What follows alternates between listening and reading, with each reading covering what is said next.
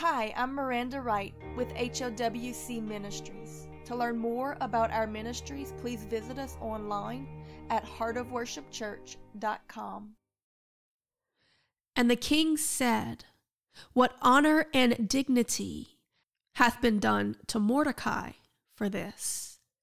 Then said the king's servant that ministered unto him, There is nothing done for him. Esther chapter 6, verse 3. Mordecai had honored the king. He had stood for him when others stood against him. He had been a faithful servant. He had even gained enemies doing these things. Yet it seemed that nothing had been done for him in return for it. He had not even been noticed. Yet here, in the appointed time, when everything lined up to bring about the will of God, was his faithfulness remembered. And God himself orchestrated his revealing in perfect timing to not only bring Mordecai honor, but also to put the enemy to shame in the same blow. So thorough is it when you are honored by the king that it will be used also to dethrone the usurping enemy. Oh, let every power and principality be put to shame that dares stand against the decrees of the king and his bride, the church of Jesus Christ. Came to pass that as the book of remembrance was read to the king, that he was told of Mordecai's faithfulness to him. When he heard of it, he asked if anything had been done for him for it. And his servants said, No. All this time, he has just been faithfully and humbly serving, not asking or demanding anything of the king. It was at this perfect moment that the adversary, remembering that the Hebrew word for adversary is Satan, or as we would say it, Satan. But in this story, the adversary's name was Haman. And it was in this moment, when the book of remembrance was being read to the king, that he enters in boldly and makes his mistake. He comes in with the intent to accuse Mordecai and with wicked devices devised against him. He has already plotted how to destroy him. He has already built the gallows on which to hang him.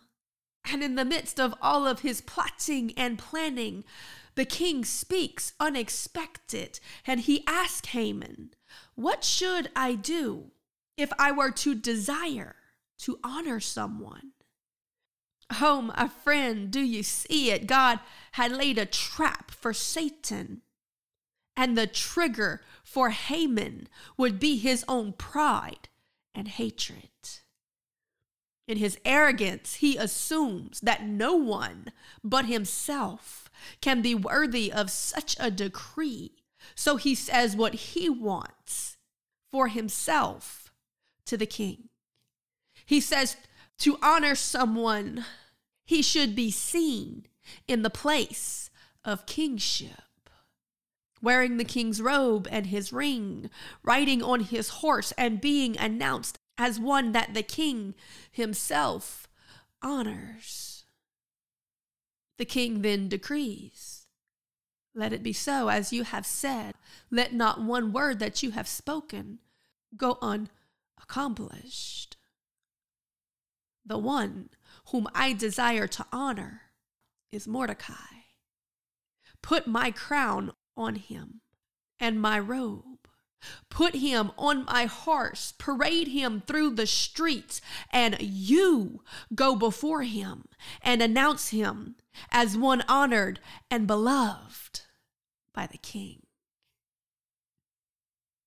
Oh, my friend, in the irony of this story, do I see Mordecai as a type and shadow of Christ?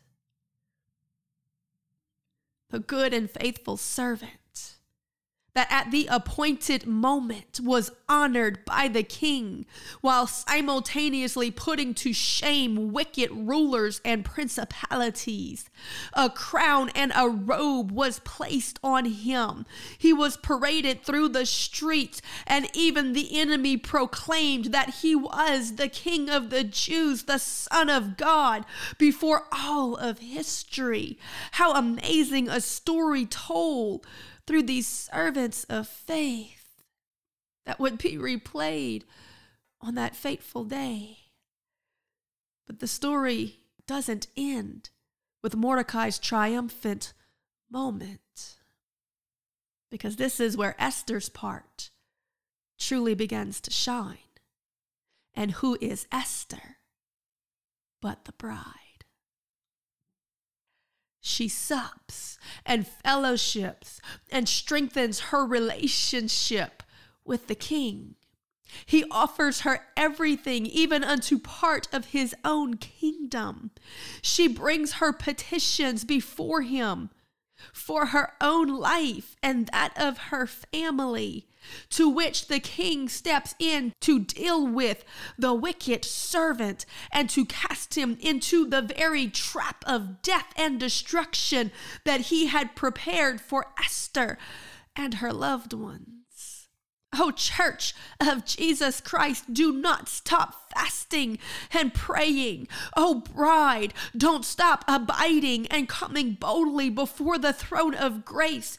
The enemy will be defeated and your loved ones saved. Have faith. For as we read in Malachi chapter 3, verse 15, for now we call the proud happy. Yea, they that work wickedness seem to be set up. Yea, they that tempt God even seem to be delivered. But then they that feared the Lord spake often one to another. And the Lord hearkened, and he heard it.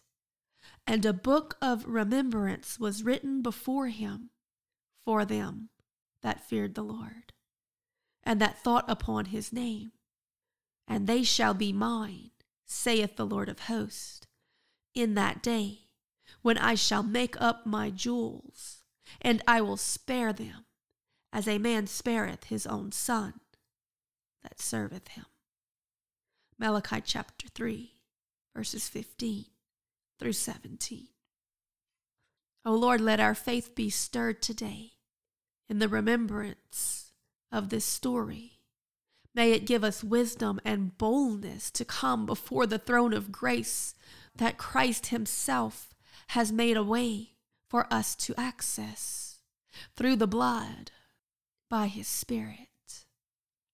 Oh, Father, forgive us for arrogance, for thinking that we can just run into your presence. Oh, let us reverence you like Esther did. Let us take time to worship, to adore, to sup, to visit, to build the relationship. But once we do, let us remember prayer and fasting as she did. And once we have, let us ask, O Lord, deliver us. For the enemy has plotted wicked devices against us. He desires to destroy your holy remnant, your bride, the one that you are charged with covering, Lord. This is an insult and an attack and a pride and an act of arrogance against you. So we come before you humbly, because what other weapon can be used against pride but humility? The scripture tells us continually that the saints within humbled themselves with prayer and fasting. So, Lord, let the bride fast, let them pray, let them cry out. O King, turn not your eyes away from the pride and wickedness of the enemy who dares to usurp your authority. Save us, deliver us, put to shame the enemy that plots and plans against us. Empower us. For your word says, where sin abounds, grace abounds. All the more so do we come together today and pray. O Lord, pour out a more abundant grace. Because in the story of Esther and Mordecai and Haman, the king didn't simply stop the decree that Haman had put forth, but rather he set forth another decree that power would be given and authority to the remnant of Israel, that they could fight back and overtake any wickedness that dare try to rise against them. Oh Lord, today we remind you of this story of the prophetic decree that it puts forth into history. And we ask for you to release these decrees. Pour your spirit out upon your children, your grace, your power, your anointing in greater measure than all of the plots and plans and attacks of the enemy. Let our weeping be turned to joy before the victory that is coming. When you turn the enemy's plans against him and hang Haman on the very gallows that he built for Mordecai, you did it before, you'll do it again. You've done it over and over again through the ages. You did it for Esther. You did it for Mordecai. You did it for Jesus. Do it for the bride. Release your decrees against the enemy. By the end of this story, we see not only has the enemy been overcome, but that he actually loses his territory in the process. He meant to take what belonged to the remnant, but in the end, God took from him what was his and gave it to them. Father, we praise you in faith today for the prophetic declaration written in these pages. We grab hold of it. Let it be appropriated in our present situation. May you decree greater power and authority to the remnant. May you call the children of the kingdom to action. May they fight with prayer and with fasting. And may they come through this better than they went into it. O oh Lord God, our King, cause the enemy to regret waging war against your remnant. Father, we ask you today to reveal to us of any time that we have walked in pride. Lord, we don't want to be a Haman in somebody else's life. If there are things that you know you have done, times when you have moved in envy or jealousy or strife or contention, or any form of selfishness or wickedness, right now is the time to repent of it. God is full of grace and merciful. It is not his will that any should perish, but that all should come to repentance. We are told in the book of Job that it is Leviathan, that antichrist spirit that is the father of the children of pride. This is what manifested through Haman and through the ages and those who have come against God's anointed, God's chosen and appointed.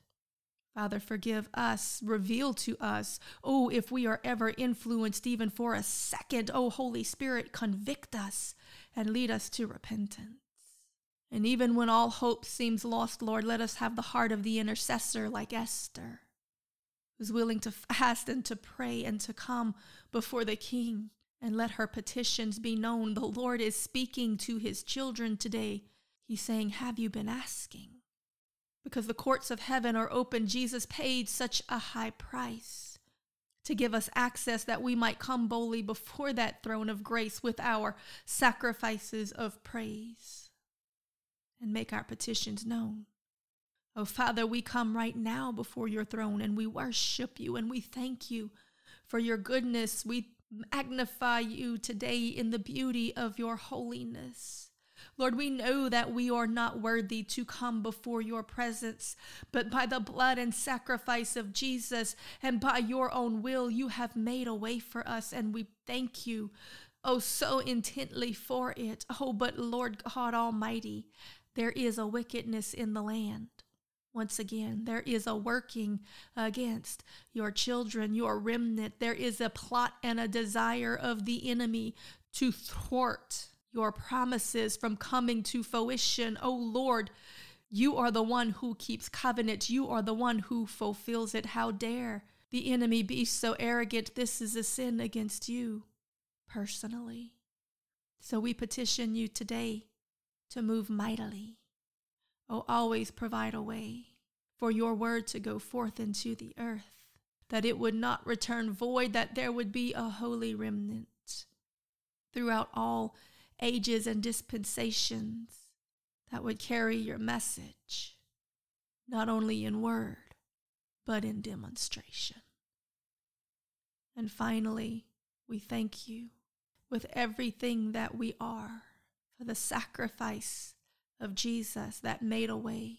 Oh, we do recognize him as the beloved of the Father, honored by the Creator of heaven and earth. We remember today all that He did on our behalf and that He prayed to you, O Father, that you might preserve us and keep us from the wickedness of this world, not removed from it as He said, but that you would keep it from affecting us or discouraging us, that we might be with Him where He is at His coming. Oh, keep us, Lord reverse the decrees of the enemy, hang these wicked powers and principalities on the very gallows that they have built for your anointed. O oh Lord, we thank you that in that perfect moment, in the appointed time, you will make ways where there is no way, and you will take what the enemy meant for harm and use it for the good, to put the enemy to shame as you have done over and over again throughout history, to show that you are faithful to those who trust you and intercede. We praise you today that you are a good and faithful King. We ask your protection, blessing, revelation, power, and anointing on your bride. And we ask that you humble the enemy's pride.